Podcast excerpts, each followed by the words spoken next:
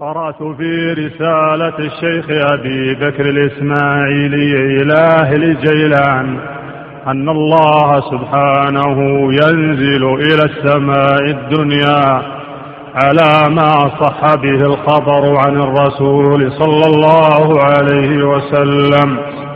وقد قال الله عز وجل: هل ينظرون إلا أن يأتيهم الله في ظلل من الغمام. وقال: وجاء ربك والملك صفا صفا. ونؤمن بذلك كله على ما جاء بلا كيف، فلو شاء سبحانه أن يبين لنا كيفية ذلك فعل، فانتهينا إلى ما أحكمه وكففنا عن الذي يتشابه، إذ كنا قد أمرنا به في قوله عز وجل: هو الذي أنزل عليك الكتاب منه آيات محكمات هن أم الكتاب وأخر متشابهات، فأما الذين في قلوبهم زيغ فيتبعون ما تشابه منه ابتغاء الفتنة وابتغاء تأويله، وما يعلم تأويله إلا الله، والراسخون في العلم يقولون آمنا به كل من عند ربنا، وما يذكر إلا أولو الألباب. بسم الله الرحمن الرحيم، الحمد لله رب العالمين، صلى الله وسلم وبارك على عبد الله ورسوله نبينا وإمامنا محمد بن عبد الله وعلى آله وأصحابه والتابعين لهم بإحسان إلى يوم الدين. أما بعد، فإن هذا الكلام الذي سمعناه في بيان اعتقاد أهل السنة وأهل الحديث بنزول الرب سبحانه وتعالى ومجيئه، فأهل السنة وأهل الحديث يؤمنون بنزول الرب، وأن الله سبحانه وتعالى ينزل كل ليلة إلى سماء الدنيا، وقد تواترت بذلك الأحاديث، والأحاديث في هذا متواترة، حديث النزول من الأحاديث المتواترة في الصحاح والسنن والمسانيد، قد صح عن النبي صلى الله عليه وسلم وتواتر الخبر بأنه بأن الله سبحانه وتعالى ينزل كل ليلة إلى سماء الدنيا حين يبقى ثلث الليل الآخر، فيقول: من يدعوني فأستجيب له، من يسألني فأعطيه، من يستغفرني فأغفر له، حتى يطلع الفجر. وسيسوق المؤلف رحمه الله هذا الحديث بأسانيد متعددة. أهل السنة والجماعة يؤمنون بأن الله تعالى ينزل بلا كيف، لا يكيفه، ينزل كما يليق بجلاله سبحانه وتعالى، لا نعلم كيف ينزل، فعل يفعله سبحانه وتعالى، وهو فوق العرش سبحانه وتعالى، هو سبحانه فوق العرش، نصوص العلو محكمة، نصوص العلو والفوقية تزيد على أكثر من ثلاث آلاف دليل، وهو أن الله سبحانه وتعالى فوق المخلوقات وفوق السماوات وفوق العرش سبحانه وتعالى، وينزل كل ليلة إلى سماء الدنيا حين يبقى ثلث الليل الآخر، فعل يفعله كما يليق بجلاله وعظمته، لا نكيف، لا ندري كيف ينزل، لا ندري كيف ينزل، وإنما ينزل سبحانه وتعالى نزولا يليق بجلاله وعظمته. هذا هو معتقد أهل السنة والجماعة. وهل يخلو العرش منه أو لا يخلو؟ ذكر العلماء كشيخ ابن تيمية وغيره للعلماء في ثلاثة أقوال: القول الأول أنه يخلو منه العرش، وقول الثاني أنه لا يخلو، وقول الثالث القول بالتوقف. فصح القول بأنه لا يخلو منه العرش سبحانه وتعالى، وهذا هو الذي عليه المحققون، أنه سبحانه ينزل وهو فوق العرش نزولا يليق بجلاله وعظمته، لأنه لا يشبه نزول المخلوقين. وكذلك يؤمنون بمجيئه سبحانه وتعالى وإتيانه كما يليق بجلاله وعظمته، كما قال سبحانه: وجاء ربك والملك صفا صفا، يجيء سبحانه وتعالى مجيئا يليق بجلاله وعظمته. هل ينظرون إلا يأتيهم الله في ظلل من الغمام والملائكة وقضي الأمر، يأتي الإتيان يليق بجلاله وعظمته، لا نكيف. صفاته سبحانه وتعالى ليست كصفات المخلوقين، يعلم لا كعلمنا، ويقدر لا كقدرتنا، ويرى لا كرؤيتنا، وينزل لا كنزولنا، ويأتي لا كإتياننا، ويجيء لا كمجيئنا. صفاته تليق بجلاله وعظمته. الخالق له صفات تليق به، والمخلوق له صفات تليق به. هذا هو عليه السنة والجماعة والسلف والسلف وأهل الحديث، كما بين المؤلف رحمه الله الإمام أبو عثمان إسماعيل بن عبد الرحمن الصابوني، بين في هذا الكلام الذي سمعناه اعتقاد السلف وأهل الحديث في نزول الرب سبحانه وتعالى ومجيئه، ولهذا قال رحمه الله: ويثبت أصحاب الحديث نزول الرب سبحانه وتعالى كل ليلة إلى السماء الدنيا من غير تشبيه له بنزول المخلوقين ولا تمثيل. ما نقول ينزل كنزول المخلوق ولا تمثيل، ولا نقول مثل كذا ولا كذا ولا تكييف، لا نقول ينزل على كيفية كذا وكذا، بل يثبتون ما أثبته رسول الله صلى الله عليه وسلم وينتهون فيه إليه، يقفون عند هذا الحد لا يكيفون، ويمرون الخبر الصحيح الوارد بذكر على ظاهره، يمرونه من غير تكييف من غير تمثيل، ويكلون علمه إلى الله، يكلون يعني علم الكيفية لا يعلمها إلا.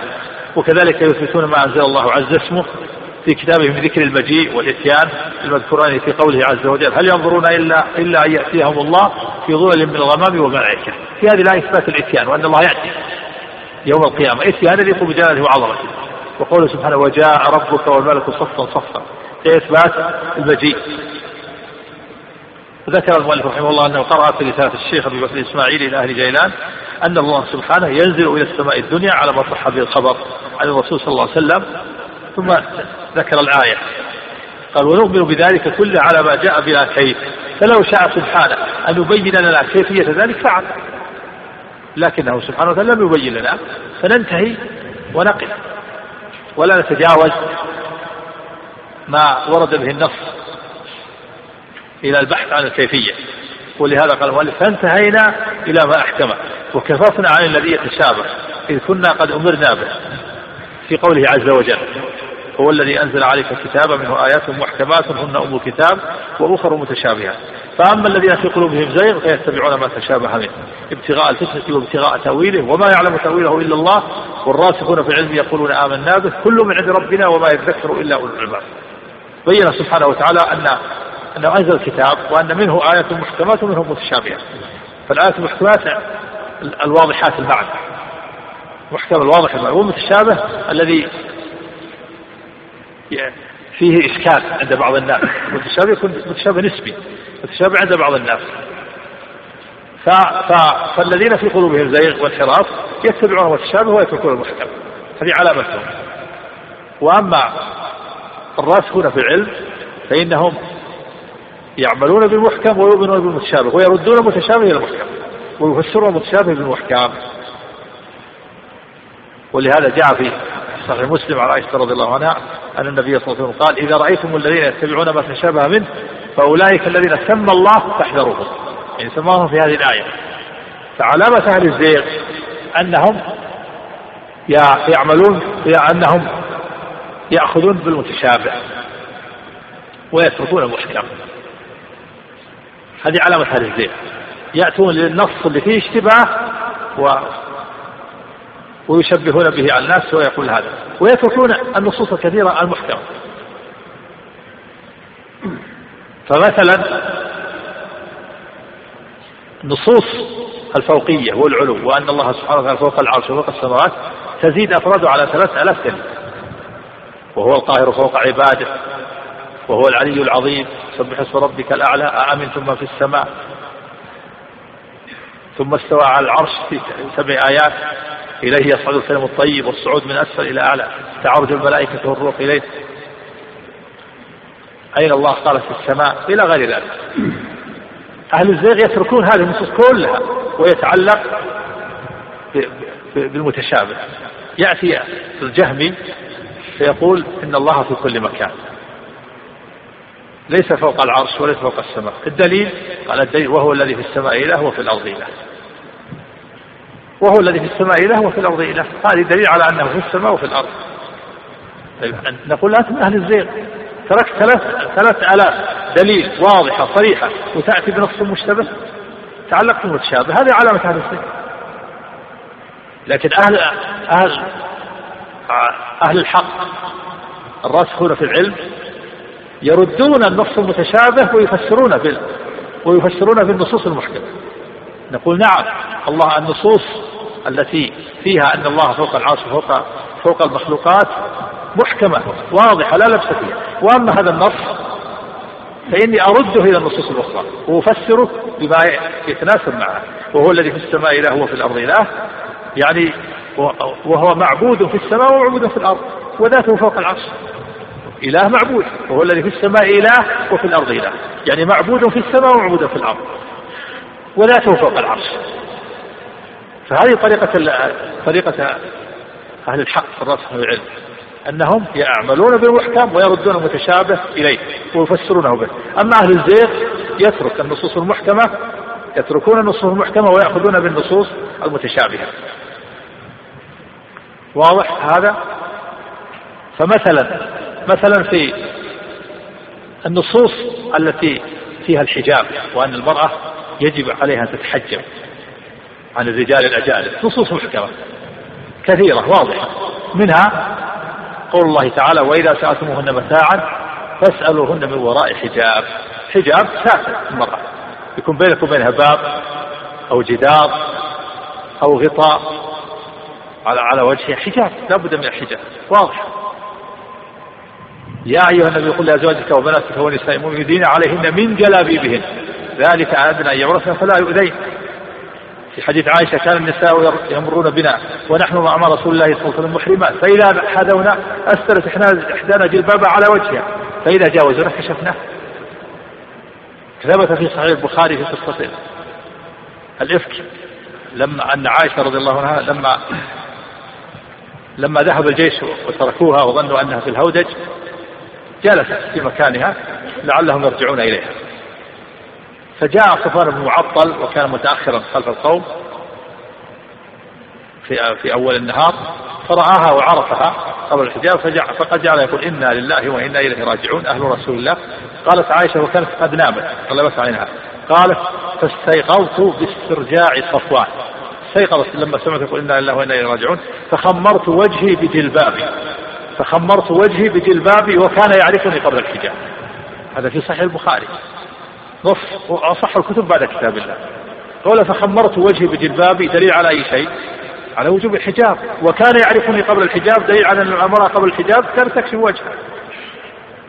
هذه كلها يتركها أهل الزيغ ويتعلق يقول: لا، المرأة ما يجب, ما يجب عليها ستر وجهها. لماذا؟ قال: استدل بحديث الخثعمية في حديث وجاء جاءت إلى النبي صلى الله عليه وسلم وقالت و... و... ومعه الفضل بن عباس، فكان ينظر إليها وتنظر إليه، فصرف النبي وجه الفضل عنها وسألت النبي صلى الله عليه وسلم، قال: هذا دليل على أنها كاشفة كاشفة الوجه، ينظر إليها وتنظر إليه. نقول: لا، أنت من أهل الزيغ، تركت النصوص المحكمة وتتعلق بها النص المتشابه، أنت من أهل الزيغ، لأنك تركت النصوص المحكمة. وإذا سألتموهن متاعا فاسألوهن من وراء حجاب، وخمرت وجهي بجلباب يتعلق بهذا الحديث. هذا الحديث فيه اشتباه، لكن نرده إلى النصوص المحكمة.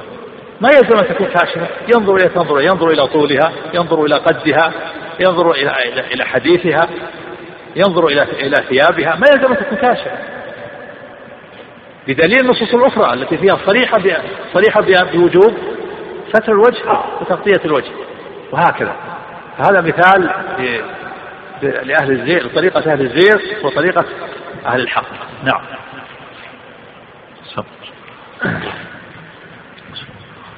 أخبرنا أبو بكر بن زكريا الشيباني قال: سمعت أبا حامد بن الشرقي قال: سمعت أبا حامد بن الشرقي يقول: سمعت حمدان السلمي وأبا داود الخفاف يقولان سمعنا إسحاق بن راهويه يقولان سمعنا إسحاق بن إبراهيم الحنظلي يقول: قال للأمير عبد الله بن طاهر: يا أبا يعقوب، هذا الحديث الذي ترويه عن رسول الله صلى الله عليه وسلم ينزل ربنا كل ليلة إلى السماء الدنيا، كيف ينزل؟ قال: قلت: أعز الله الأمير، لا يقال لأمر الرب كيف، إنما ينزل بلا كيف. نعم. هذا وهذا الحديث ثابت، هذا الأمر ثابت عن إسحاق بن إبراهيم الحنظلي وهو المعروف إسحاق بن راهويه الإمام المحدث المشهور من قرناء الإمام أحمد رحمه الله. قال له الأمير عبد الله بن طاهر في زمانه: يا أبا يعقوب.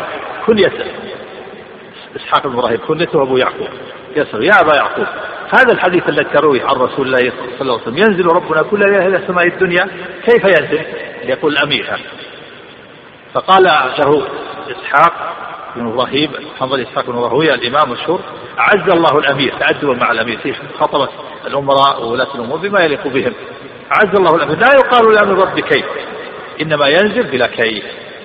هذا هو معتقد أهل السنة وجماعه الحديث، أن يقال ينزل بلا كيف، ما تكيف صفات الله. نعم. حدثنا أبو يعقوب إسحاق بن إبراهيم العدل قال حدثنا محبوب بن عبد الرحمن القاضي قال حدثني جدي أبو بكر محمد بن أحمد بن محبوب قال حدثنا أحمد بن حموي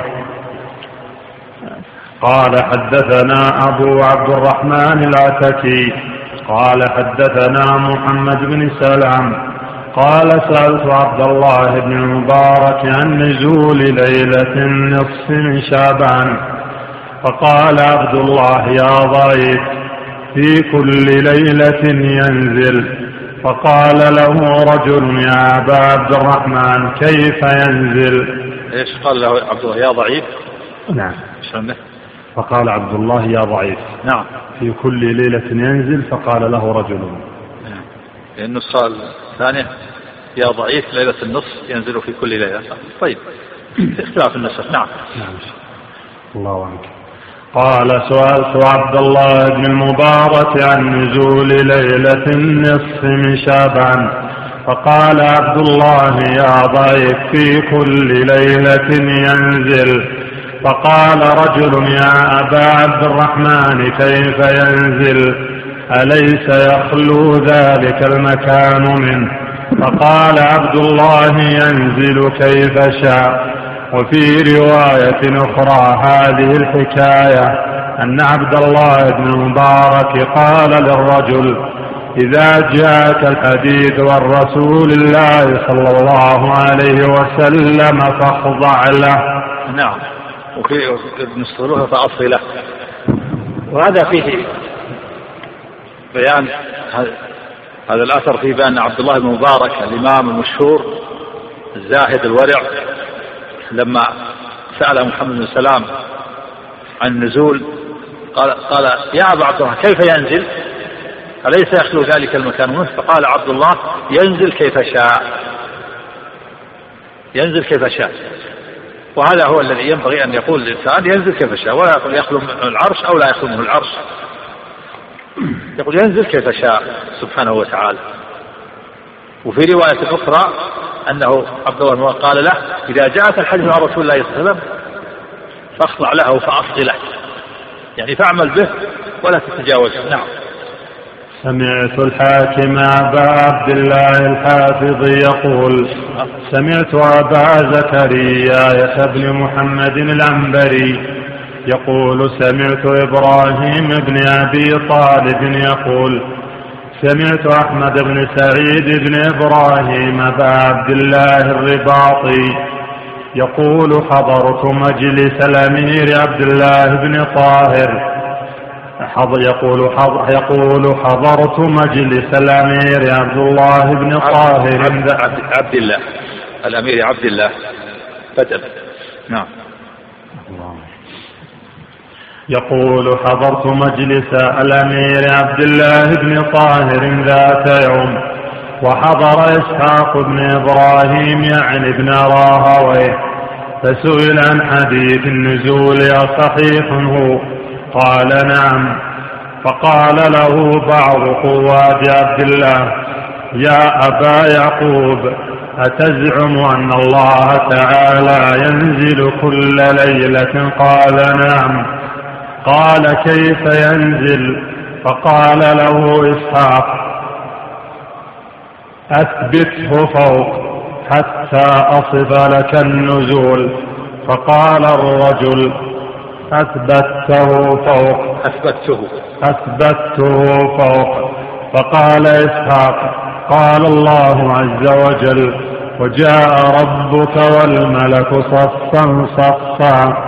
فقال الأمير عبد الله: يا أبا يعقوب هذا يوم القيامة. فقال إسحاق: أعز الله الأمير، ومن يجيء يوم القيامة من يمنعه اليوم؟ نعم، وهذا هذه قصة صحيحة، هذا خبر صحيح في المحاورة بين إسحاق بن إبراهيم الحنظلي وإسحاق بن راهويه لما سئل سئل عن حديث النزول الصحيح هو، فقال نعم. فقال له بعض قوات الأمير عبد الله: يا أبا يعقوب، كنية إسحاق بن إبراهيم، أتزعم أن الله ينزل كل ليلة؟ قال نعم. فقال له: كيف ينزل؟ فقال له إسحاق: أثبته فوق حتى أثبته فوق حتى أصل لك النزول، أثبت يعني أن الله فوق. فقال هذا الرجل: أثبته فوق، أثبت أن الله فوق. فقال له إسحاق: قال الله عز وجل: وجاء ربك والملك صفا صفا. فقال الأمير، مقاله الأمير الأول بعض قواته وهو عبد الله بن طاهر: يا أبا يعقوب هذا يوم القيامة وجاء ربك والملك صفا صفا. فقال إسحاق: أعز الله الأمير، ومن يجيء يوم القيامة من يمنعه اليوم؟ أن الله سبحانه وتعالى يفعل ما يشاء، وهذا فيه دليل على أن على أنه يجب على المسلم أن يثبت الصفات لله عز وجل وينفي الكيفية. ينزل كما يشاء، يجيء كما يشاء، يأتي كما يشاء سبحانه وتعالى، لا يماثل أحد من خلقه، ليس كمثله شيء وهو السميع البصير. نعم. وخبر نزول الرب كل ليلة إلى السماء الدنيا خبر متفق على صحته مخرج في الصحيحين من غير الأخبار متواتر. الصواب أن الخبر متواتر، خبر نزول الرب كل ليلة من الأخبار المتواترة ثابتة في الصحاح والسنن والمسانيد. نعم. الله عنك. وخبر نزول الرب كل ليلة إلى السماء الدنيا خبر متفق على صحته مخرج في الصحيحين من طريق مالك بن أنس عن الزهري عن الأغر وأبي سلمة عن أبي هريرة: أخبرنا أبو علي زاهر بن محمد أحمد قال: حدثنا أبو إسحاق إبراهيم بن عبد الصمد قال: حدثنا أبو مصعب قال: حدثنا مالك حاء وحدثنا أبو بكر بن زكريا قال: حدثنا أبو حاتم مكي بن عبدان قال: حدثنا مكي بن عبدان في نسخة علي بن عبيدان النسخة الثانية. نعم، كل نسخة اللي عنده مكي تجعل في نسخة علي بن عبيدان، واللي عنده علي بن عبيدان في نسخة مكي. نعم. حاوم حقاحا حدث وحدثنا أبو بكر بن زكريا قال: حدثنا أبو حاتم مكي بن عبدان قال: حدثنا محمد بن يحيى قال: وفيما قرأت على ابن نافع وحدثني مطرف عن مالك حاء وحدثنا أبو بكر بن زكريا قال: أخبرنا أبو القاسم عبيد الله بن إبراهيم بن ابن عباكويه قال: حدثنا يحيى بن محمد قال: حدثنا يحيى بن يحيى قال: قرأت على مالك عن ابن شهاب الزهري عن أبي عبد الله الأغر وأبي سلمة عن أبي هريرة رضي الله عنه أن رسول الله صلى الله عليه وسلم قال: ينزل ربنا تبارك وتعالى في كل ليلة إلى السماء الدنيا حتى يبقى ثلث الليل حتى ولا حين حين يبقى عندنا حتى لا في النصفين حين. نعم، حين يبقى. نعم. عن أبي هريرة رضي الله عنه أن رسول الله صلى الله عليه وسلم قال: ينزل ربنا تبارك وتعالى في كل ليلة إلى السماء الدنيا حين يبقى ثلث الليل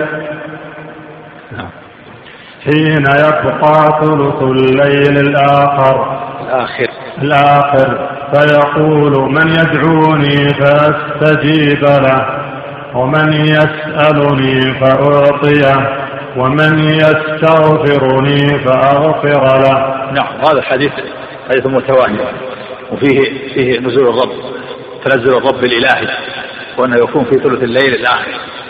فثلث الليل الآخر هو أفضل أفضل الأوقات. وجاء في الحديث الآخر أن النبي صلى الله عليه وسلم قال: أفضل الصيام صيام داود، وأفضل الصلاة صلاة داود، كان ينام نصف الليل ويقوم ثلثه وينام سدسه. فكان وكان النبي صلى الله عليه وسلم أحيانا يفعل مثل ما يفعل داود، وأحيانا يقوم ثلث الليل. جاء في حديث عائشة النبي صلى الله عليه وسلم كان إذا انتصف الليل أو قبله بقليل أو بعده بقليل قام يصلي عليه الصلاة والسلام. وفي حديث في في صلاة داود كان ينام نصف الليل، النصف الأول ينام ويقوم ثلثه وهو السدس الرابع والخامس، وينام السدسه السدس الثالث حتى يتقوى على أعمال النهار. فكان داود عليه الصلاة والسلام ينام النصف الأول من الليل ثم يقوم الثلث وهو السدس الرابع والسدس الخامس، وينام السدس الثالث حتى يتقوى به على أعمال النهار. وفي هذا الحديث النبي صلى الله عليه وسلم قال: ينزل ربنا كل ليلة ثلاث إلى إلى السماء الدنيا حين يبقى ثلث الليل الآخر، وهو السدس الخامس والسدس السادس. وعلى هذا فيكون النصف الأخير من الليل كله فاض، السدس الرابع والخامس والسادس. فالسدس الرابع والسدس الرابع والخامس هذا قيام داود قيام داود، والسدس الخامس والسادس هذا ثلث الليل الآخر.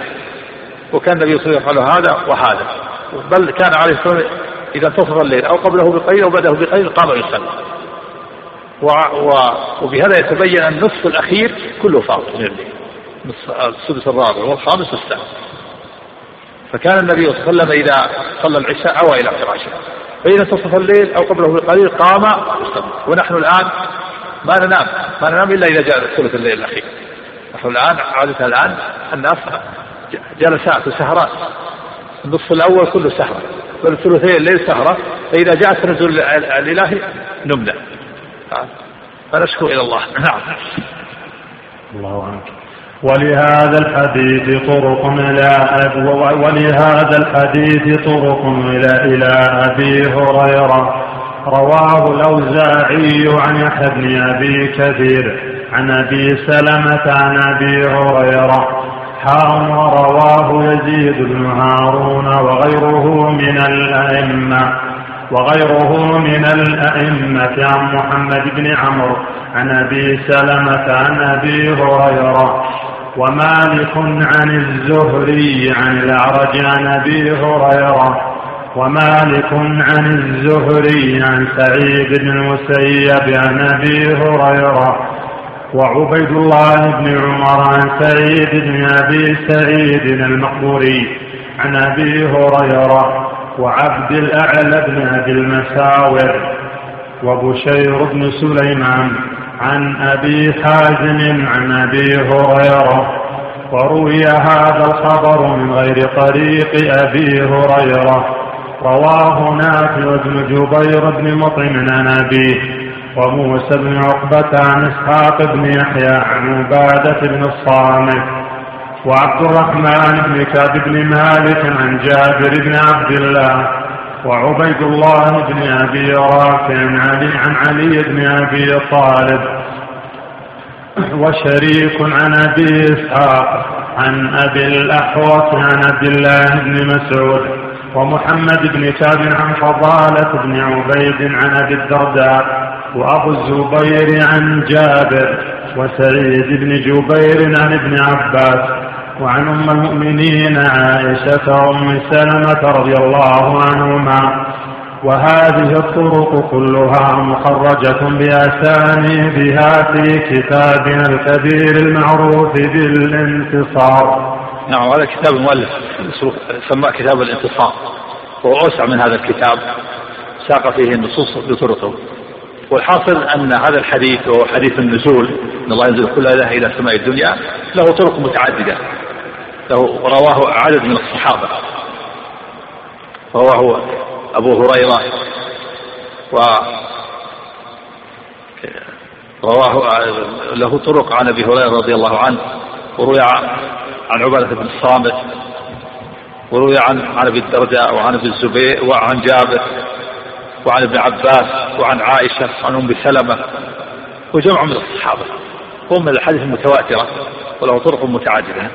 كل ثابت عن النبي صلى الله عليه وسلم أن الله ينزل كل ليلة إلى سماء الدنيا حين يبقى ثلث الليل الآخر فيقول: من يدعوني فأستجيب له، من يسألني فأعطيه، من يستغفرني فأغفر له، حتى يطلع الفجر. نعم.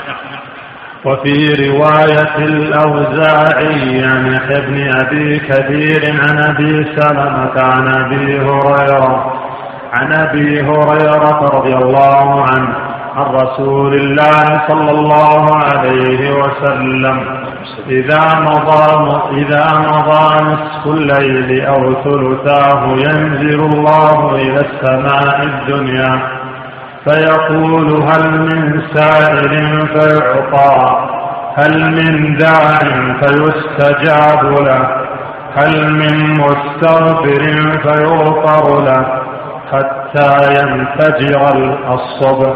نعم، وهذه فيها إذا مضى نصف الليل أو ثلثاه، والروايات الكثيرة فيها إذا إذا مضى إذا بقي ثلث الليل ينزل ربنا حين يبقى ثلث الليل الآخر، وفي بعض هذه الرواية إذا مضى نصف الليل، وفي بعض إذا مضى ثلثاه.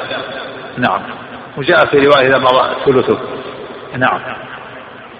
وفي رواية سعيد بن مرجان عن أبي هريرة زيادة في آخره، وهي: ثم يبسط ثم يبسط يديه فيقول: من يقرض غير مع غير من يقرض نعم من يقرض من يقرض غير معدوم ولا ظلم. نعم. وهي وفي وفي رواية سعيد بن مرجانة عن أبي هريرة زيادة في آخره، وهي: ثم يبسط يديه فيقول: من يقرض غير عدو ولا ظلوم. نعم، وهذه أخرجها مسلم كما ذكر المحقق، ونزأ في الأول من طريقين: ثم يقول من يقرض غير عديم ولا ظلوم، الثانية ثم يبسط يده تبارك وتعالى يقول: من يقرض غير عدوم ولا ظلوم. نعم. وفي رواية على هذا الوقت وقت فاضل، وقت عظيم، وقت التنزل لله آخر الليل، وتيبسط يده يقول: من يقرض غير عدوم ولا ظلوم، من يسألني، من يستغفرني، من يدعوني. نعم. وفي رواية أبي حازم ينبغي الإنسان أن يكون في هذا الوقت ولو ولو ولو ركعات معدودة ينادي فيها ربه في آخر الليل قبيل الفجر. نعم. وفي رواية أبي حازم عن أبي هريرة عن رسول الله صلى الله عليه وسلم: إن الله ينزل إلى السماء الدنيا في ثلث الليل الأخير فينادي: هل من سائل فأعطيه، هل من مستغفر فأغفر له، فلا يبقى شيء فيه الروح إلا علم به، إلا الثقلين الجن والإنس. قال: وذلك حين تصيح الديوك وتنهق الحمير وتنبح الكلاب. هنا تصيح الديكة، وهذه في زيادة.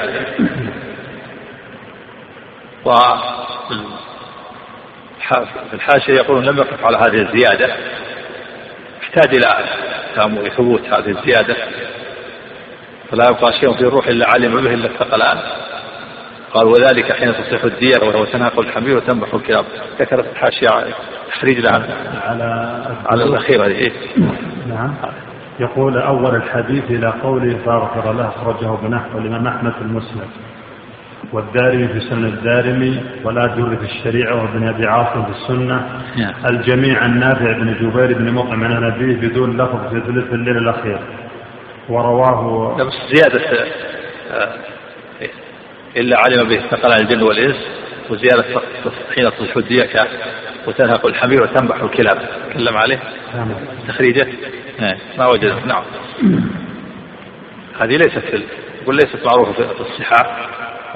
نعم زيادة. نعم وفي رواية موسى بن عقبة عن إسحاق بن يحيى عن عباده بن الصامت زيادات حسنة وهي التي أخبرنا بها أبو يعلى حمزة بن عبد العزيز المهلبي قال أنبأنا عبد الله بن محمد الرازي قال أنبأنا أبو عثمان محمد بن عثمان بن أبي سويد قال حدثنا عبد الرحمن يعني ابن مبارك قال حدثنا الفضيل بن سليمان عن موسى بن عقبة عن إسحاق بن يحيى عن عبادة بن الصامت رضي الله عنه قال قال رسول الله صلى الله عليه وسلم ينزل الله تبارك وتعالى كل ليلة إلى السماء الدنيا حتى يبقى ثلث الليل الأخير فيقول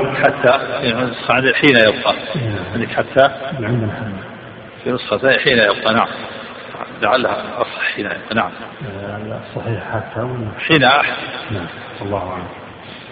قال رسول الله صلى الله عليه وسلم ينزل الله تبارك وتعالى كل ليلة إلى السماء الدنيا حين يبقى ثلث الليل الأخير فيقول ألا عبد من عبادي يدعوني فأستجيب له ألا ظالم لنفسه يدعوني فأغفر له ألا مقتل ألا مقتر, ألا مقتر عليه رزقه فيدعوني فأرزقه ألا مظلوم يذكرني فأنصره ألا عالم يدعوني فأفكه قال فيكون كذلك إلى أن يطلع الصبح ويعلو على كرسيه. وعلى في سيادات قال عن المحقق الأستاذ ضعيف يعني بهذه الزيادة. نعم ينزل الرب سبحانه وتعالى تنزل الإلهي هذا ثابت الصحاح والسنة المسائي لكن هذه الزيادة فيها ضعف. نعم وفي رواية أبي الزبير عن جابر من الزيادة قوله فيكون كذلك إلى أن يطلع الصبح ويعلو على كرسيه هذه الزيادة في ثبوت نظر. نعم وفي رواية أبي الزبير عن جابر من طريق مرزوق من طريق مرزوق أبي بكر نعم. الذي خرجه محمد بن إسحاق بن خزيمة مختصرة ومن طريق أيوب عن أبي الزبير عن جابر الذي خرجه الحسن بن سفيان في مسنده ومن طريق هشام الدستواء عن أبي الزبير عن جابر أن رسول الله صلى الله عليه وسلم قال إن عشية عرفة ينزل الله فيه إلى السماء الدنيا فيباهي بأهل الأرض أهل السماء ويقول انظروا إلى عبادي شرة غبرا ضعفين جاءوا من كل فج عميق يرجون رحمتي ولم يروا عذابي فلم يرى, فلم يرى يوم أكثر عتقا من النار من يوم عرفة. نعم هذا فيه نزول غبص عشية عرفة وإن كان ذكر الحاشية أن فيه بعض الضعف لكن قد يتقوى بالشواهد. نعم وروى هشام الدستوائي عن يحيى بن أبي كثير عن هلال بن أبي ميمونة عن عطاء بن يسار عن رفاعة عن رفاعة الجهني حدثه أن رسول الله صلى الله عليه وسلم قال: إذا مضى ثلث الليل أو شطر الليل أو ثلثه ينزل الله إلى السماء الدنيا فيقول: لا أسأل عن عبادي غيري، من يستغفرني فأغفر له، من يدعوني فأستجيب له، من يسألني أعطيه، حتى ينفجر الصبح. نعم، وهذا نزول يليق بجلاله وعظمته سبحانه وتعالى. نعم، كما سبق. نعم، وهذا ثابت، الحديث ثابت. نعم.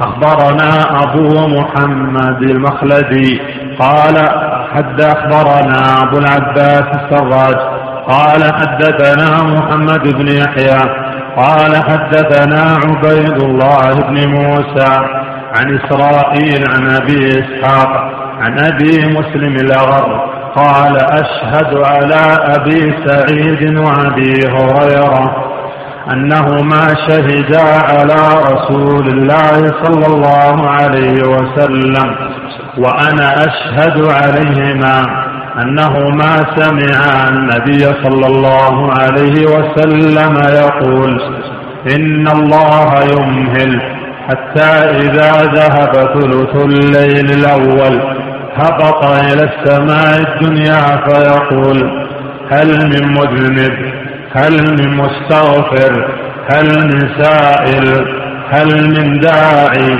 حتى تطلع الشمس. نعم، قول حتى تطلع الشمس هذه شاذة، اللفظ هذه شاذة لا تصح، والصواب والثابت حتى تطلع الفجر. أما هذا الرياض حتى تطلع الشمس ففيها شذوذ. والمؤلف رحمه الله يعني روى هذا الحديث وذكر له الطرق الكثيرة ليبين أن الحديث ثابت وأنه بلغ حد التواتر، وأن النزول صفة من صفات الرب، من الصفات الفعلية تليق بجلاله وعظمته لا تكيف، وأن أهل السنة والجماعة يثبتون النزول خلافا لأهل البدع. البدع ما يثبتون النزول، يقول ينزل كل إلى السماء، يقول ينزل أمره، بعضهم يقول ينزل ملك. استوحشوا من إثبات النزول للرب، قالوا ما يمكن ينزل الرب. وسيأتي أن أن الجهمي يقول إذا قال لك الجهمي أنا أكفر برب ينزل من مكانه أو الحمد، فإذا قال لك الجهمي هذا فقال فقل أنا أؤمن برب يفعل ما يشاء. فالبدع من الجهمية والمعتزلة والأشاعرة استوحشوا من النزول فأنكروه، وقالوا معنى ينزل يعني ينزل أمره. قال بعضهم ينزل ملك. الرب سبحانه وتعالى النبي أخبر عن نفسه قال: ينزل ربنا، ينزل أمره في كل في كل وقت، ينزل أمره، يدبر الأمر في السماء الأرض، في كل وقت ينزل أمره. أما نزوله سبحانه في ثلث الليل الآخر، أما نزول أمره في كل وقت. نعم. الله. أخبرنا أبو محمد المخلدي قال حدثنا أبو العباس الثقفي قال حدثنا الحسن بن الصباح قال حدثنا شبابة بن سوار عن يونس بن أبي إسحاق عن أبي مسلم الأغر قال: أشهد على أبي سعيد وأبي هريرة أنهما قال قال رسول الله صلى الله عليه وسلم: إن الله يمهل حتى إذا حتى إذا كان ثلث الليل هبط إلى هذه السماء، ثم أمر بأبواب السماء ففتحت، فقال: هل من سائل فأعطيه، هل من داع فأجيبه، هل من مستغفر فأغفر له، هل من مضطر أكشف عنه ضره، هل من مستغيث أغيثه، هل من مستغيث أغيثه فلا يزال ذلك مكانه حتى يطلع الفجر في كل ليلة من الدنيا. نعم، وهذا فيه إثبات النزول للرب في كل ليلة حين يبقى ثلث الليل الآخر، في أي مكان، في أي مكان من أرض الله، إذا كنت في أي مكان، فإذا جاء ثلث الليل فالله يهديه، لو في الشرق أو في الغرب، في أمريكا، في في جزيرة العرب، في الشام، في مصر، في كل مكان. إذا جاء ثلث الليل الآخر هذا وقت تنزل الإلهي، فاعلم أن هذا الوقت اقتفاض، وقت التنزل الإلهي، فانتهز هذا هذا الوقت الفاضل، واعلم أن الله تعالى ينزل في هذا الوقت نزولا يليق بجلاله وعظمته. نعم. أخبرنا أبو محمد المخلدي قال حدثنا أبو العباس يعني الثقفي قال حدثنا مجاهد بن موسى والفضل بن سهل قال حدثنا يزيد بن هارون قال حدثنا شريك عن أبي إسحاق عن الأغر أنه شهد على أبي هريرة وأبي سعيد أنهما شهدا على رسول الله صلى الله عليه وسلم أنه قال: إذا كان ثلث الليل نزل تبارك وتعالى إلى السماء الدنيا فقال: ألا هل من مستغفر يغفر له؟ هل من سائل يعطى سؤله؟ ألا هل من تائب يتاب عليه؟ نعم، ما ثابت كما سبق. المؤلف رحمه الله كرر الحديث لأنه يريد أن يعدد الطرق والأسانيد ليبين أن هذا الحديث ثابت، وأن له طرق متعددة، وأنه بلغ حد التواتر، وأن النزول ثابت للرب سبحانه وتعالى في ثلث الليل الأخير. نعم. من فضلك اقلب الشريط.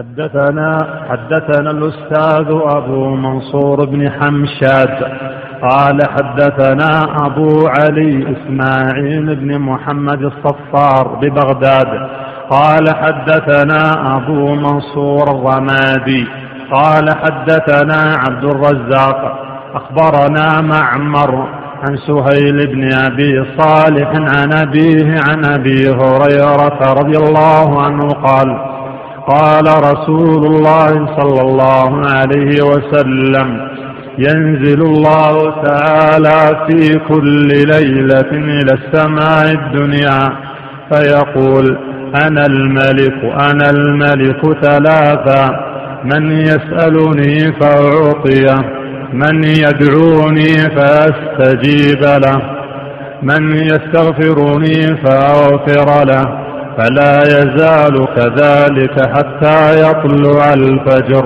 نعم، وهذا الحديث أخرجه مسلم في صحيحه والترمذي نعم وابن خزيمة وغيره. نعم.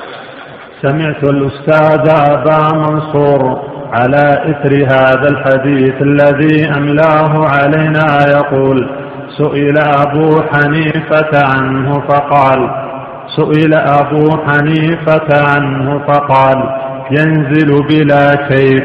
وقال بعضهم ينزل, نزول ينزل نزولا يليق بالربوبية بلا كيف من غير أن يكون نزوله مثل نزول الخلق بالتخلي والتملي بل بل بالتجلي بل بل بالتجلي والتملي. نعم زيادة يعني نعم بل بل بالتجلي والتملي بل. نعم بل بالتجلي والتملي نعم بل بالتجلي والتملي نعم نعم لأنه جل جلاله. نعم الله عنك. من غير أن يكون نزوله مثل نزول الخلق بل بالتملي بالتجلي بل بالتجلي والتملي نعم لأنه جل جلاله منزه أن تكون صفاته مثل صفات الخلق كما كان منزها من تكون ذاته مثل ذوات المخلوقين فمجيئه وإتيانه ونزوله على حسب ما يليق بصفاته من غير تشبيه وكيف. نعم أبو حنيفة رحمه الله وهو أحد الأئمة الأربعة أئمة السنة والجماعة سئل عن هذا الحديث ينزل فقال ينزل بلا كيف. هذا قول أهل السنة قاطع ينزل الرب بلا كيف ما يكيف النزول ما يقال مثل نزول المخلوق ولا على يقال ولا يكيف النزول على يقال على كيفية كذا ينزل بلا كيف. الله أعلم كيف ينزل نحن نثبت النزول ولا نعلم الكيفية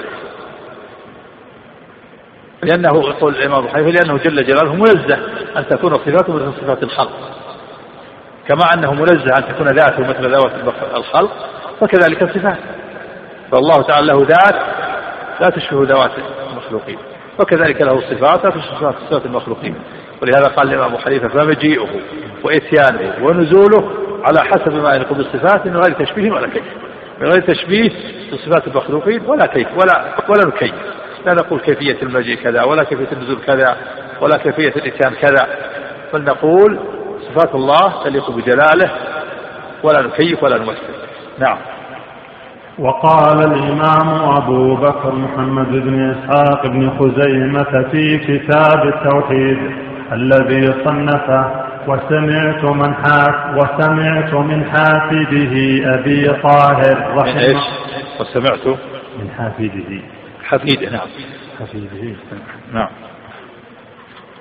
نعم الله عنه وسمعت من حفيده أبي طاهر رحمه الله باب ذكر أخبار باب باب باب ذكر أخبار ثابتة في السند رواها علماء الحجاز والعراق في نزول الرب إلى السماء الدنيا كل ليلة من غير صفة كيفية النزول مع إثبات النزول فنشهد شهادة مقر بلسانه مصدق بقلبه مستيقن بما في هذه الأخبار من ذكر النزول من غير أن نصف الكيفية، لأن نبينا محمد صلى الله عليه وسلم لم يصف لنا كيفية نزول خالقنا إلى السماء الدنيا، وعلمنا أنه ينزل، والله عز وجل ولي نبيه ولا, ولا نبيه والله عز وجل ولى نبيه صلى الله عليه وسلم بيان ما بالمسلمين إليه الحاجة من أمر دينهم، فنحن مصدقون بما في هذه الأخبار من ذكر النزول غير متكلفين بالنزول بصفة الكيفية، إذ النبي صلى الله عليه وسلم لم يصف لنا كيفية النزول. نعم، هذا الكلام قاله الإمام أبو بكر محمد بن إسحاق بن خزيمة الذي يلقب بإمام الأئمة من أئمة أهل السنة والجماعة، قال هذا كان في كتابه الذي سماه التوحيد، كتاب سماه التوحيد الإمام بن خزيمة، يقولون وسمعته من حفيد الحفيد ابن الابن قال الحفيد، قال الإمام ابن خزيمة في كتاب التوحيد: باب ذكر أخبار ثابتة السند رواها علماء الحجاز والعراق في نزول الرب إلى السماء الدنيا كل ليلة من غير صفة كيفية النزول مع إثبات النزول. هذا هو قولها السنة قاطبة، يثبت النزول من غير أن نثبت الكيفية، ولهذا قال من غير صفة كيفية النزول مع إثبات النزول.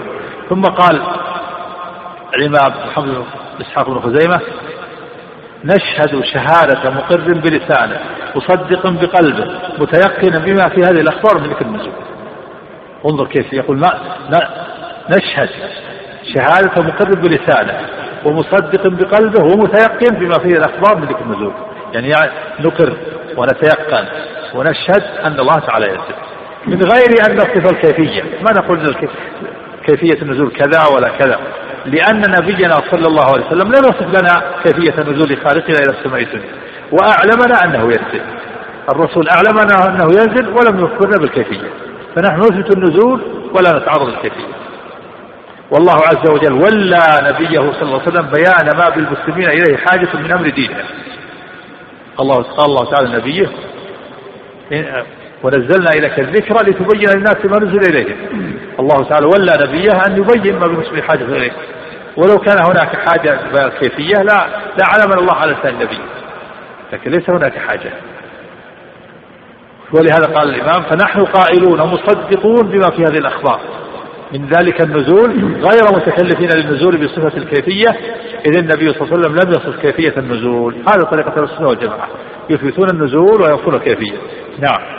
أخبرنا الحاكم أبو عبد الله الحافظ قال: حدثنا أبو محمد الصيدلاني قال: حدثنا علي بن الحسين بن الجنيد قال: حدثنا أحمد بن صالح المصري قال: حدثنا ابن وهب قال: أخبرنا مخرمة بن بكير عن أبيه حاون. وأخبرنا الحاكم قال: حدثنا محمد بن يعقوب الأصم، واللفظ له قال: حدثنا إبراهيم بن منقذ قال: حدثنا ابن وهب عن مخرمة بن بكير عن أبيه قال: سمعت محمد بن المنكدر يزعم أنه سمع أم سلمة رضي الله عنها زوج النبي صلى الله عليه وسلم تقول: نعم اليوم، يوم ينزل الله تعالى فيه إلى السماء الدنيا. قالوا: وأي يوم؟ قالت: يوم عرفة. نعم. وهذا الحديث يقول حقيقة حديث حسن أخرجه الدارقطني في النزول بهذا اللفظ من طريقين، وفيه إثبات نزول الرب وأن الله تعالى ينزل إلى السماء الدنيا يوم عرفة، عشية عرفة ينزل نزولا للتجارة وعرفة، ينزل كل ليلة للسماء الدنيا حين يبقى في كل ليلة، وينزل سبحانه وتعالى عشية عرفة ويباهي بأهل الموقف أهل السماء، ويقول الرب سبحانه: يا ملائكتي انظروا إلى عبادي أتوني شعثا غبرا من كل فج عميق أشهدكم أني قد غفرت لهم. فهذا نزول لكم جاره عظيم، ينزل إلى السماء الدنيا وهو سبحانه وتعالى فوق مخلوقاته. نعم. الله عنك. وروت عائشة رضي الله عنها عن النبي صلى الله عليه وسلم قال: ينزل الله تعالى في النصف من شعبان إلى السماء الدنيا ليلا إلى آخر النهار من الغد فيعتق من النار بعدد شعر معز كلب. معز بني كلب. معز بني كلب. وفي اللفظ الآخر بعدد غنم بني كلب. نعم. الله. فيعتق من النار بعدد شعر معز بني كلب ويكتب الحاج وينزل أرزاق السنة ولا يترك أحدا إلا غفر له إلا مشركا أو قاطع رحم أو قاطع رحم أو عاقا أو مشاحنا. الحاشي ذكر أن هذا الحديث صحيح، والمعروف عند العلماء أن الحديث في نزول في نزول الله تعالى في نصف شعبان ضعيفة عند أهل العلم، ف... فالحديث فيه ضعف، لكن المؤلف رحمه الله استشهد يعني أتى به ليبين نزول الرب، ونزول الرب ثابت في كل ليلة حين أبقى ثلث الليل الآخر في عشية عرفة. أما هذا الحديث وأنه ينزل في النصف من شعبان إلى السماء الدنيا يعتق من النار بعدد شعر معزي بني كلب، وفي لفظ بعدد غنم من كلب، ويكتب الحاج وينزل أرزاق السنة ولا يترك أحد إلا غفر له إلا مشركا أو قاطع رحم أو عاقا أو مشاحنا. المعروف عند أهل العلم أن الحديث في ليلة النصف من شعبان تخصيصها أن حديث ضعيفة، فليلة النصف من شعبان كغيرها لا تخصص، وكذلك جاء في بعض الأحاديث أنها ليلة القدر، لكن حديث ضعيفة لا تثبت ولا تصح. ليلة القدر إنما هي في رمضان وليست في شعبان، وليلة النصف من شعبان ليس لها خصوصية كما عند يوم النصف من شعبان ليس له خصوصية. فليلة النصف من شعبان كسائر الليالي، ويوم النصف من شعبان كسائر الأيام، فلا يخص ليلة النصف من شعبان بقيام ولا يخص يومها بالصيام، بل الإنسان يفعل ما يفعله كل ليلة. إن كان يصلي في كل ليلة يصلي ليلة النصف من شعبان، وإذا كان يصوم النصف أو الأيام البيض يصومها من شعبان ومن غيره، ولا يخصص يوم النصف من شعبان بالصيام ولا يخصص ليلة النصف من شعبان بقيام. هذا هو الصواب الذي عليه المحققون. أخبرنا أبو طاهر بن خزيمة قال أنبانا جد الإمام قال حدثنا الحسن بن محمد الزعفراني قال حدثنا إسماعيل بن علية عن هشام الدستواء حاء قال الإمام وحدثنا الزعفراني قال حدثنا عبد الله بن بكر السهمي قال حدثنا هشام الدستواء وحدثنا الزعفراني قال حدثنا يزيد يعني بن هارون قال أنبأنا الدستوائي هارون وحدثنا محمد بن عبد الله بن ميمون بالاسكندرية قال حدثنا الوليد عن الأوزاعي جميعا عن يحيى بن أبي كثير عن عطاء بن يسار قال حدثني رفاعة بن عرابة الجهني عن هلال بن أبي ميمونة عن عطاء بن يسار في نسخة. نعم إيه نعم. نعم يقول سقط من الإسناد هلال بن أبي ميمونة، وسيذكر المصنف الإسناد الآتي وهو مثبت في كتاب التوحيد لابن خزيمة. طيب نعم يثبتون له على هذا ما دام سقط.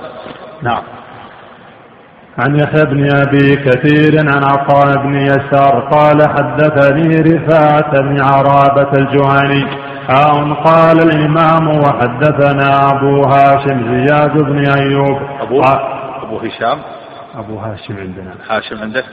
نعم قلت النسختين أبو هشام والصحيح مع ما أثبت. طيب. وهو يوافق كتاب التوحيد لابن خزيمة وكتب التراجم. نعم أبو هاشم. نعم طيب الله عنك. هاون قال الإمام وحدثنا أبو هاشم زياد بن أيوب قال حدثنا مبشر بن إسماعيل الحلبي عن الأوزاعي قال مبشر. نعم مبشر. نعم الله. قال حدثنا مبشر بن إسماعيل الحلبي عن الأوزاعي قال حدثني يحيى بن أبي كثير قال حدثني هلال بن أبي ميمونة عن عطاء بن يسار قال قال حدثني رفاعة بن عرابة الجهني قال صدرنا مع رسول الله صلى الله عليه وسلم من مكة فجعلوا يستأذنون النبي صلى الله عليه وسلم فجعل يأذن لهم. فقال النبي صلى الله عليه وسلم: ما بال شق الشجرة ما بال شق الشجرة الذي يلي رسول الله صلى الله عليه وسلم أبغض إليكم من الآخر، فلا ترى من القوم إلا باتيا. قال: يقول أبو بكر الصديق: إن الذي يستأذنك بعد الذي يستأذنك بعدها لسفيه. فقام النبي صلى الله عليه وسلم فحمد الله وأثنى عليه. وكان إذا خلف قولوا صدرنا مع النبي صلى الله عليه وسلم يعني رجعنا. الصدر رجوع المسافر من مقصده ويقابل الوفد، فجعلوا يستأذنونه فجعل يأذن لهم. فالنبي قال: ما بال شق الشجرة الذي يلي النبي صلى الله عليه وسلم أبغض إليكم من الآخر، يعني فيه, فيه كان إنكار عليهم الاستئذان. الشجرة الذي يلي النبي صلى الله عليه وسلم أبغض إليكم من الآخر لأنهم يستأذنون من الجهة هذه. ف... فلا فقال أبو بكر: فلا يرى من القوم إلا باكيا. بكوا لأنه تعظوا بموعظة النبي صلى الله عليه وسلم. فقال أبو بكر رضي الله عنه: إن الذي يستأذنك بعد هذا لسفيه، يعني بعد هذه المقالة. نعم. فقام النبي صلى الله عليه وسلم فقام النبي صلى الله عليه وسلم فحمد الله وأثنى عليه. وكان إذا حلف قال: والذي نفسي بيده أشهد عند الله ما منكم من أحد يؤمن بالله واليوم الآخر ثم يسدد إلا سلك به في الجنة، ولقد وعدني ربي أن يدخل من أمة الجنة سبعين ألفا بغير حساب ولا عذاب، وإني لأرجو أن لا تدخلوها حتى تتبوأوا، ومن صلح من أزواجكم وذرياتكم مساكنكم في الجنة. ثم قال صلى الله عليه وسلم: إذا مضى شطر الليل أو قال ثلثاه ينزل الله إلى السماء الدنيا ثم يقول: لا أسأل عن عبادي غيري، من ذا الذي يسألني فأعطيه، من ذا الذي يدعوني فأجيبه، من ذا الذي يستغفرني فأغفر له، حتى ينفجر الصبح. هذا لفظ حديث الوليد. نعم، هذا الحديث ثابت وفيه بشارة للمؤمن الذي يسدد أنه من أهل الجنة. ولهذا قال النبي صلى الله عليه وسلم: والذي نفسي بيده أشهد عند الله ما منكم من أحد يؤمن بالله واليوم الآخر ثم يسدد إلا سلك به في الجنة، يعني يسلك مسلك السداد، بمعنى أنه يجتهد في مقاربة السداد وفعل الصواب، يعني يجتهد في فعل الأوامر وترك النواهي. فمن آمن بالله واليوم الآخر وما تعلم فهو من الجنة والكرامة إن عاجلا واجلا. لكن مات على توحيد خالص لم يصر فيه على كبيرة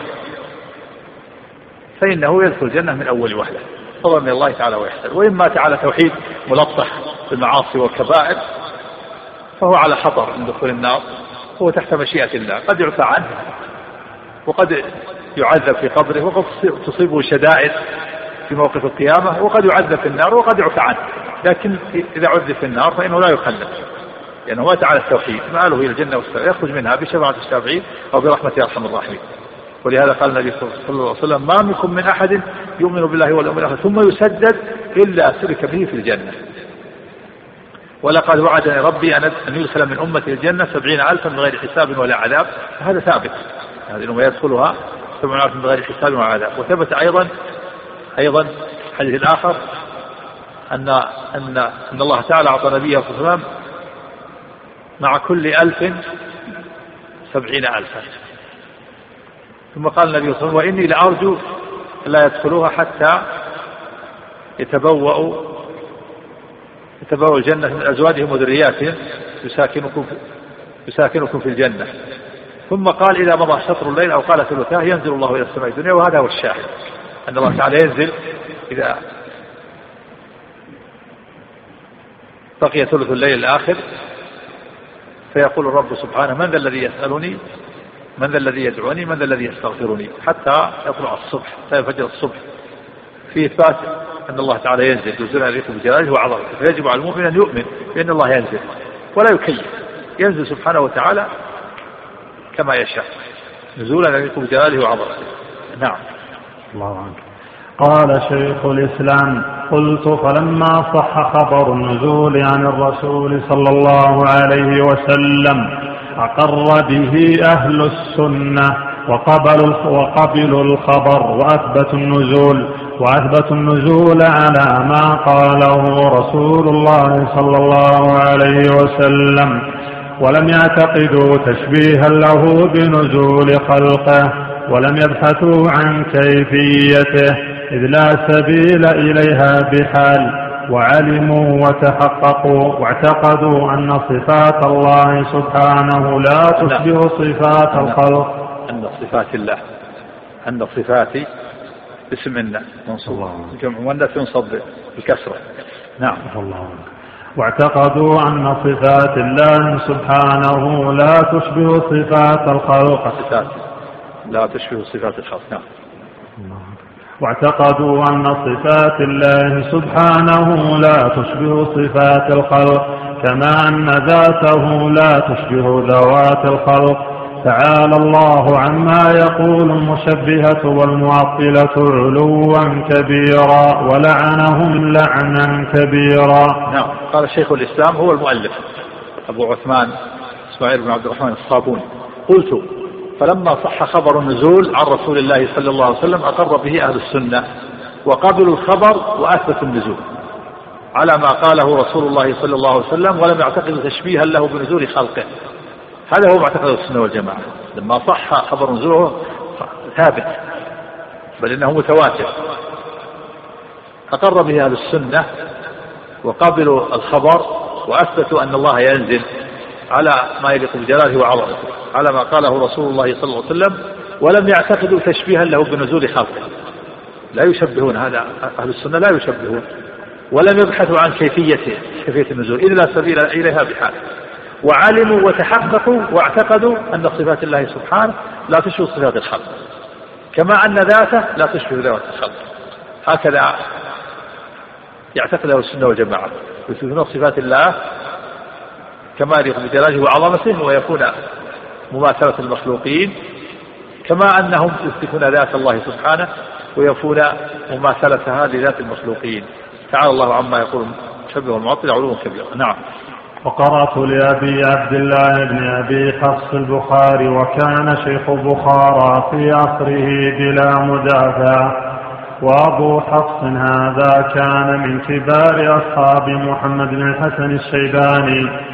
قال أبو عبد الله عن ابن أبي حفص هذا عبد الله بن عثمان، وهو عبدان شيخ مرو، يقول: سمعت محمد بن الحسن الشيباني يقول: قال حماد بن أبي حنيفة: قلنا لهؤلاء: أرأيتم قول الله عز وجل: وجاء ربك والملك صفا صفا، وقوله عز وجل: هل, ينظر هل ينظرون إلا أن يأتيهم الله في ظلل من الغمام والملائكة، فهل يجيء ربنا كما قال، وهل يجيء الملك وهل يجيء ال... وهل يجيء الملك صفا صفا. قالوا: أما الملائكة فيجيئون صفا صفا، وأما الرب تعالى فإنا لا ندري ما عنا بذلك ولا ندري كيف جيئته. نعم، جيئته أو مجيئه. نعم. ولا ندري كيف جيئته، فقلنا لهم: إنا لم نكلفكم أن تعلموا كيف جيئته، ولكن نكلفكم أن تؤمنوا بمجيئه. أرأيتم من أنكر أن الملك لا يجيء صفا صفا ما هو عندكم؟ قالوا: كافر مكذب. قلنا: فكذلك من أنكر أن الله سبحانه لا يجيء فهو كافر مكذب. قال أبو عبد الله بن أبي حفص البخاري أيضا في كتابه: ذكر إبراهيم بن الأشعث قال سمعت الفضيل بن عياض يقول إذا قال لك الجهمي أنا لا أؤمن برب يزول عن مكانه فقل أنت أنا أؤمن أنا لا أؤمن برب يزول عندك في نسخة ينزل يزول نعم نعم شيخ في نسخة عندك نسخة ينزل لكن يزول لعل أحسن نعم الله.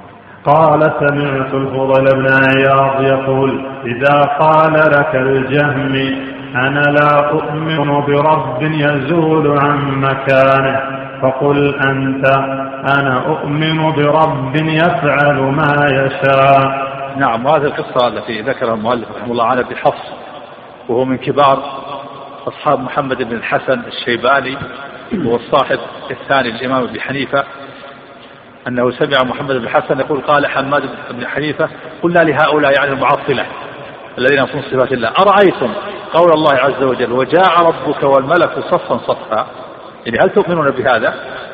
فقالوا أما الملائكة فيجيئون صفا صفا وأما الرب فإنا لا ندري ما عنا بذلك. يعني المعطلة قالوا نثبت أن الملائكة يصفون صفا ويجيئون ولا نثبت أن الله يجيء. قالوا قال الملائكة نثبت مجيئهم وأما الرب فلا نثبت مجيئه لا ندري كيف مجيئه. فقال قال قلت لهم إنا لم نكلفكم أن تعلموا كيفية جيئه جيئته ولكننا نكلفكم أن تؤمنوا بمجيئه. قل أنتم لستم مكلفين بالكيفية لكم مكلفين بالإيمان بالصفة آمنوا بأن الله يجيء ولا تكيفوا. ثم قال لهم من باب الإلزام أرأيتم من أنكر أن الملك لا يجيء صفا صفا ما هو عندكم؟ لو قال لكم قائل وجاء جاء ربك والملك صفا صفا لو إنسان أنكر قال الملائكة لا تجيء صفا صفا قالوا كافر مكذب. قال فقلت له فكذلك إن أنكر أن الله سبحانه لا يجيء فهو كافر مكذب. يعني آية واحدة أثبت الله قال مجيئه ومجيء الملائكة وجاء ربك والملك صفا صفا. فإذا كان الذي ينكر أن يجيء أن مجيء الملائكة كافر مكذب فكذلك الذي ينكر مجيء الله كافر مكذب. ثم ذكر أبو عبد الله بن حفص أيضا هذه القصة عن الفضيل بن عياض يقول إذا قال لك الجهمي أنا لا أؤمن برب يزول عن مكانه يعني قصد ينكر المجيء فقل له أنت أنا أؤمن برب يفعل ما يشاء. هذا باب الإلزام. الجهمي إذا قال له الجهمي أنا لا أؤمن برب يزول عن مكانه ماذا تجيبه؟ تقول أنا أؤمن برب يفعل ما يشاء. هذا في إبطال حجة الجهمي ينكر نزول الرب فيقول أنا لا أؤمن برب يزول عن مكانه قل له أنا أؤمن برب يفعل ما يشاء. وفق الله جميع لطاعته ورزق الله جميع المنافع والمساء صلى الله على محمد وآله وسلم. هذا يسأل عن حكم من يفسر استواء الله على عرشه بالهيمنة ومن من الفرق يقول مثل هذا القول. هذا هذا تأويل هذا تأويل باطل هذا إنكار للصفة. يقول إن استواء الهيمنة فقد أنكر استواء الله فطريقتها البدع. البدع هكذا يقول يقول الاستواء ينكرون الاستواء. بعضهم يقول معنى الاستياء الاستيلة والهيمنة. هل البدع من الجهمية والمعتزلة والأشاعرة كلهم ينكرون الاستواء. يقول معناها الهيمنة معناها يعني مع الاستيلة المعنوي الاستيلاء وهيمنة والقدرة. هذا باطل هذا إنكار للصفة. الاستواء علو خاص على العرش وهو العلو والارتفاع والصعود. استواء صعد وعلى وارتفع واستقر له أربع معاني عند أهل السنة صعد وعلى واستقر استواء استقر وعلى وصعد وارتفع. أما كيفية الاستواء فلا يعلم كيفية إلا هو سبحانه وتعالى. نعم. هذا يسأل عن مذهب أهل السنة والجماعة في المحكم المتشابه. أهل السنة والجماعة يؤمنون بمحكم يعملون بمحكم ويؤمنون بالمتشابه يردون النص المتشابه إلى المحكم ويفسرونه به.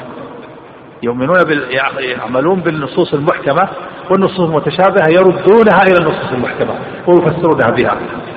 وأما أهل الزيغ فإنهم يتعلقون بالمتشابه ويتركون المحكم. وقد مثلت لكم في أول الدرس بمثالين بطريقة أهل الزيغ نعم. يقول: هل صحيح أن الله سبحانه وتعالى إذا نزل إلى السماء الدنيا تنزل السماوات تحته إلى السماء الدنيا؟ إيش؟ يقول: هل صحيح أن الله سبحانه وتعالى إذا نزل إلى السماء الدنيا تنزل السماوات تحته إلى السماء الدنيا؟ هذا هذا تأويل، هذا تأكيد. نقول ينزل سبحانه وتعالى يقول جلاله وعظمته ولا نعلم كيفية النزول. نعم نعم. يقول: ما صحة من يقول إن جميع المعاصي التي يرتكبها الإنسان هي داخلة في الشرك الأصغر، لأنه قدم هواه على ما نهى الله عنه؟ بعض العلماء يقول جميع المعاصي يكون نوع من الهوى، والهوى الشرك، لكن الصواب أن المعاصي أن المعاصي منها ما هو شرك ومنها ما ليس بالشرك. الشرك الأصغر هو ما نص عليه النبي صلى الله عليه وسلم، ما ما ورد في النصوص تسميته شركا فإنه شرك، شرك عليه بغير الله، وما لا برد نص في النصوص تسميته شركا فهو كبيرة من الكبائر. نعم. الذي يقول: الذين يذكرون النزول يستدلون بقوله تعالى حكاية عن إبراهيم عليه الصلاة والسلام: فلما رأى القمر بازغا قال هذا ربي، فلما أفل قال لا أحب الآفلين، فما هو المقصود بالأفول؟ غاط، فلما أفل يعني غاط. هذه مناظرة، إبراهيم يناظر المشركين، يناظر عباد الكواكب، يوهمهم، وهذا لا ليس فيه متعلق لهم. ناظرهم عليه الصلاة والسلام لما رأى القمر بازغا قال هذا ربي، فلما أفل غاط قال لا أحب الآفلين، فلما رأى الشمس بازغة قال هذا ربي هذا أكبر، فلما أفلت غابت قال هذا ربي هذا أكبر، فلما أفلت قال يا قوم إني بريء مما تشركون إني وجهت وجهي الذي فطر السماوات. هذا من باب المناظرة لهم والإيهام لهم، يريهم بطلان ما هم عليه من عبادة الكواكب، وهذا لا ليس فيه ليس فيه ليس فيه يعني علاقة في مسألة النزول. نعم. يقول: جلوس المرأة الحائض في هذا المسجد لمتابعة الدروس وطلب العلم، علما أن أن جئنا من بلد من مكان بعيد ولا نستطيع أن نجلسها في الشقة لوحدها، فهل لها الجلوس في المسجد وخارج المسجد؟ ازدحام وحر شديد في دون حضرة الله. ليس المرأة جلوس في المسجد وهي حائض، لا يجوز لها تجلس في المسجد، وكذلك الجنوب ليس لهم في المسجد إلا إلا عبور إلا عبور يعبر من باب إلى باب. الله تعالى: يا أيها الذين آمنوا لا تقربوا الصلاة وأنتم سكارى ولا جنبا إلا عابري سبيل حتى تغتسلوا. فليس لها أن تجلس في المسجد، لكن تجلس في إلا إذا كان هناك مكان خارج المسجد، خارج سور المسجد لا بأس، كان غرفة خارج سور المسجد، وإنما تجلس في السيارة أو في مكان آخر. نعم.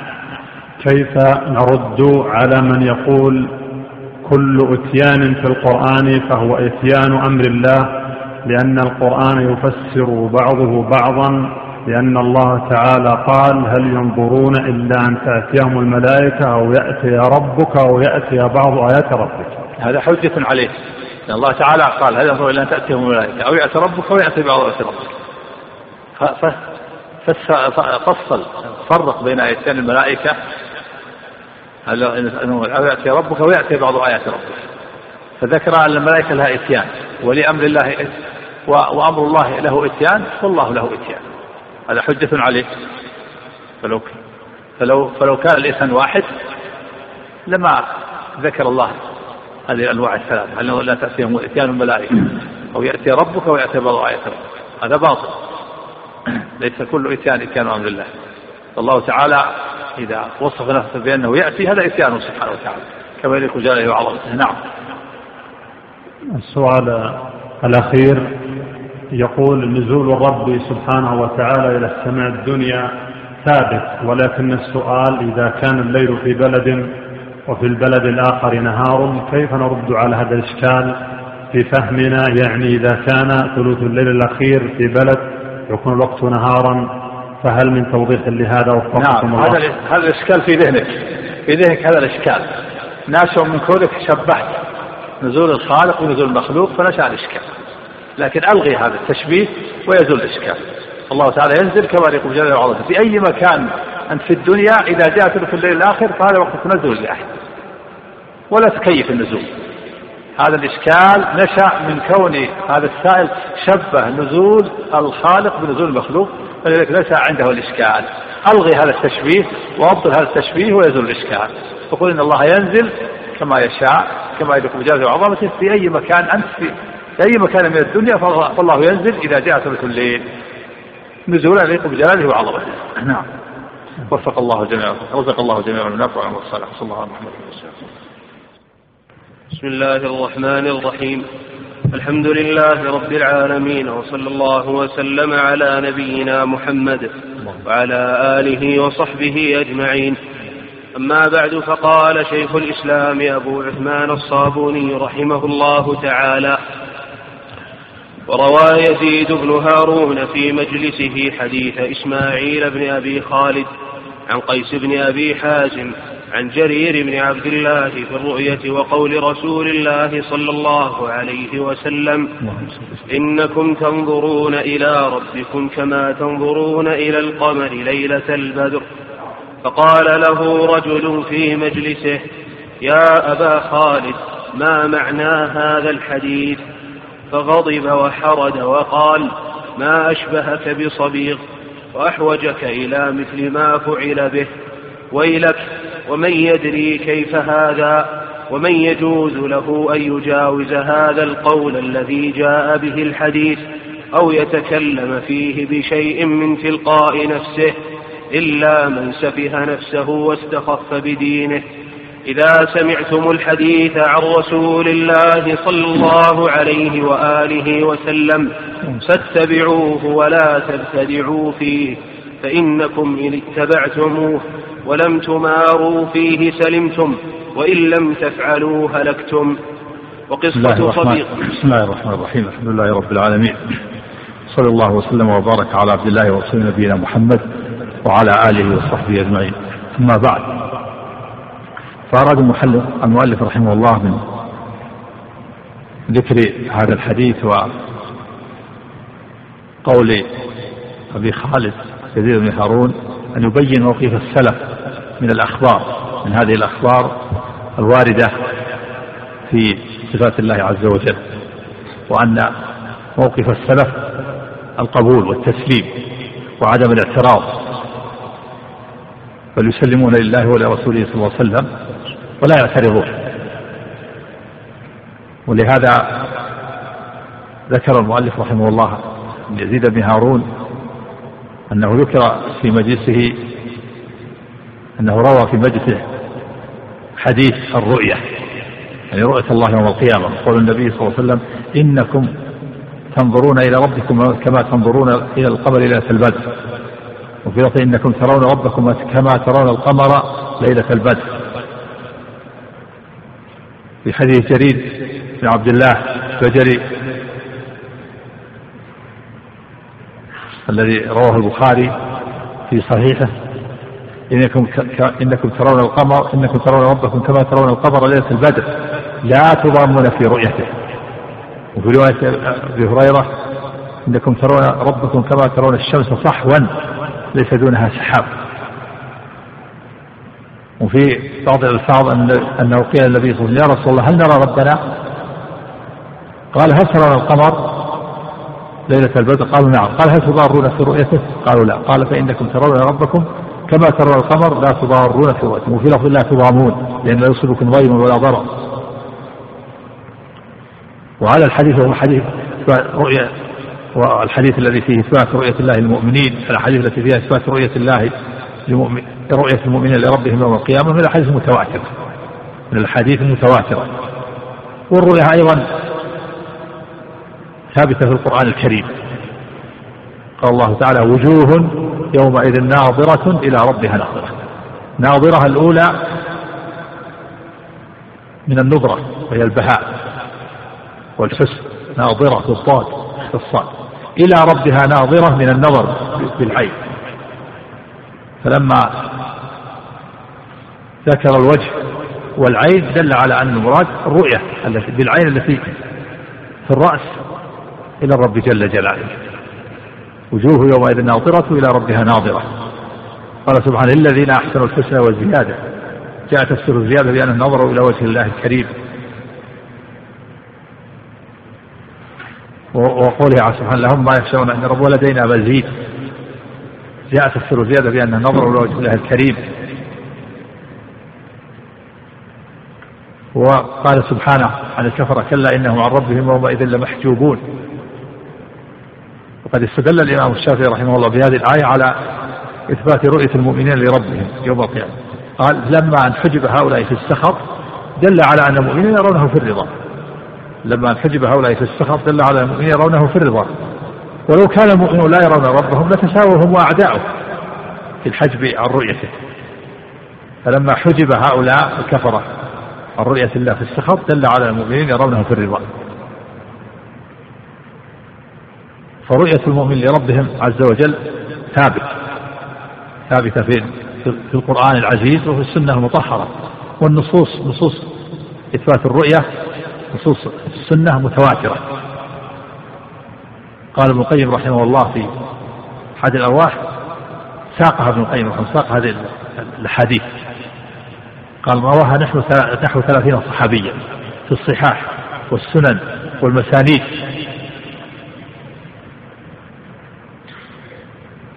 فهي ثابتة في فرؤيتهم لربهم يوم القيامة ثابت في القرآن العظيم وبالنصوص المتواترة والسنة المطهرة.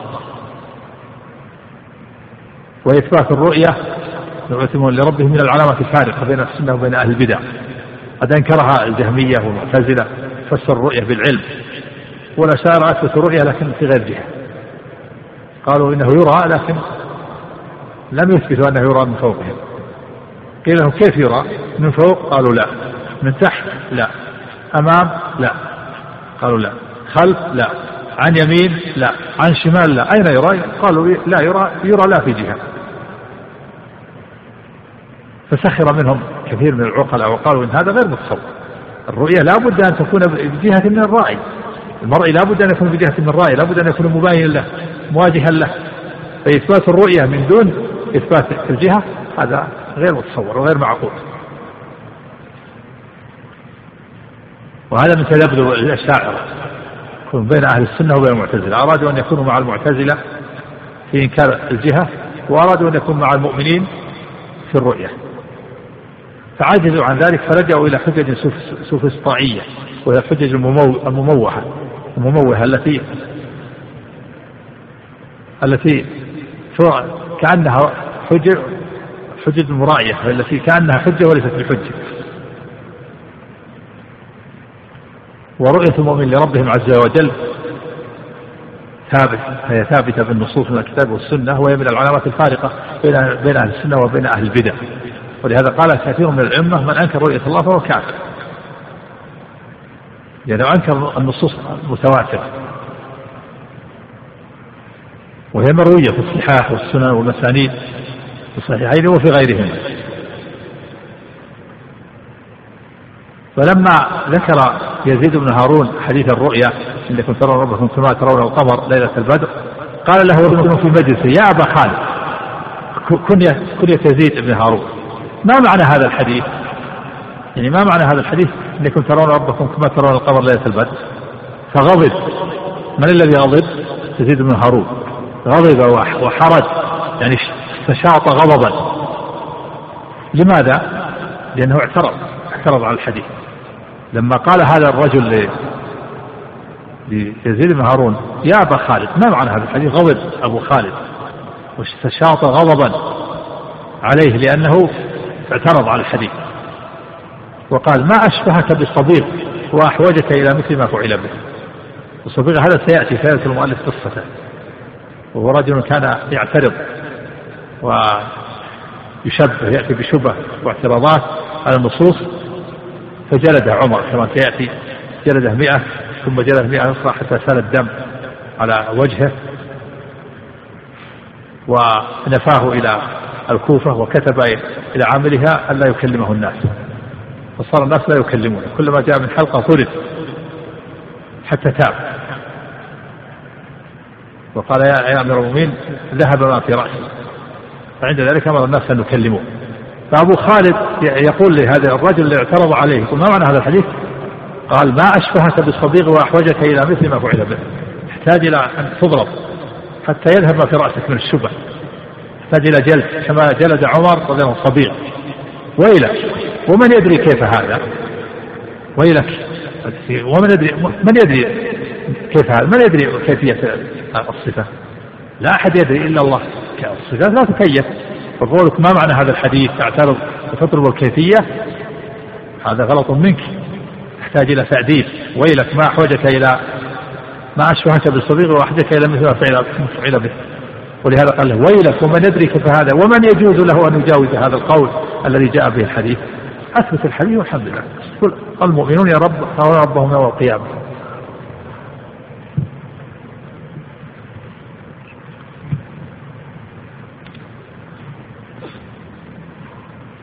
ومن يجوز له أن يجاوز هذا الحديث الذي جاء هذا القول الذي جاء به الحديث أو يتكلم فيه بشيء من تلقاء نفسه إلا من سفه نفسه واستخف بدينه. ثم قال الله إذا سمعتم الحديث عن رسول الله صلى الله عليه وسلم فاتبعوه ولا تبتدعوا فيه فإنكم إن اتبعتموه ولا ما تبقى من مادة هذا الشريط تتابعونها في الشريط التالي مع تحيات إخوانكم في تسجيلات الراية الإسلامية بالرياض. والسلام عليكم ورحمة الله وبركاته.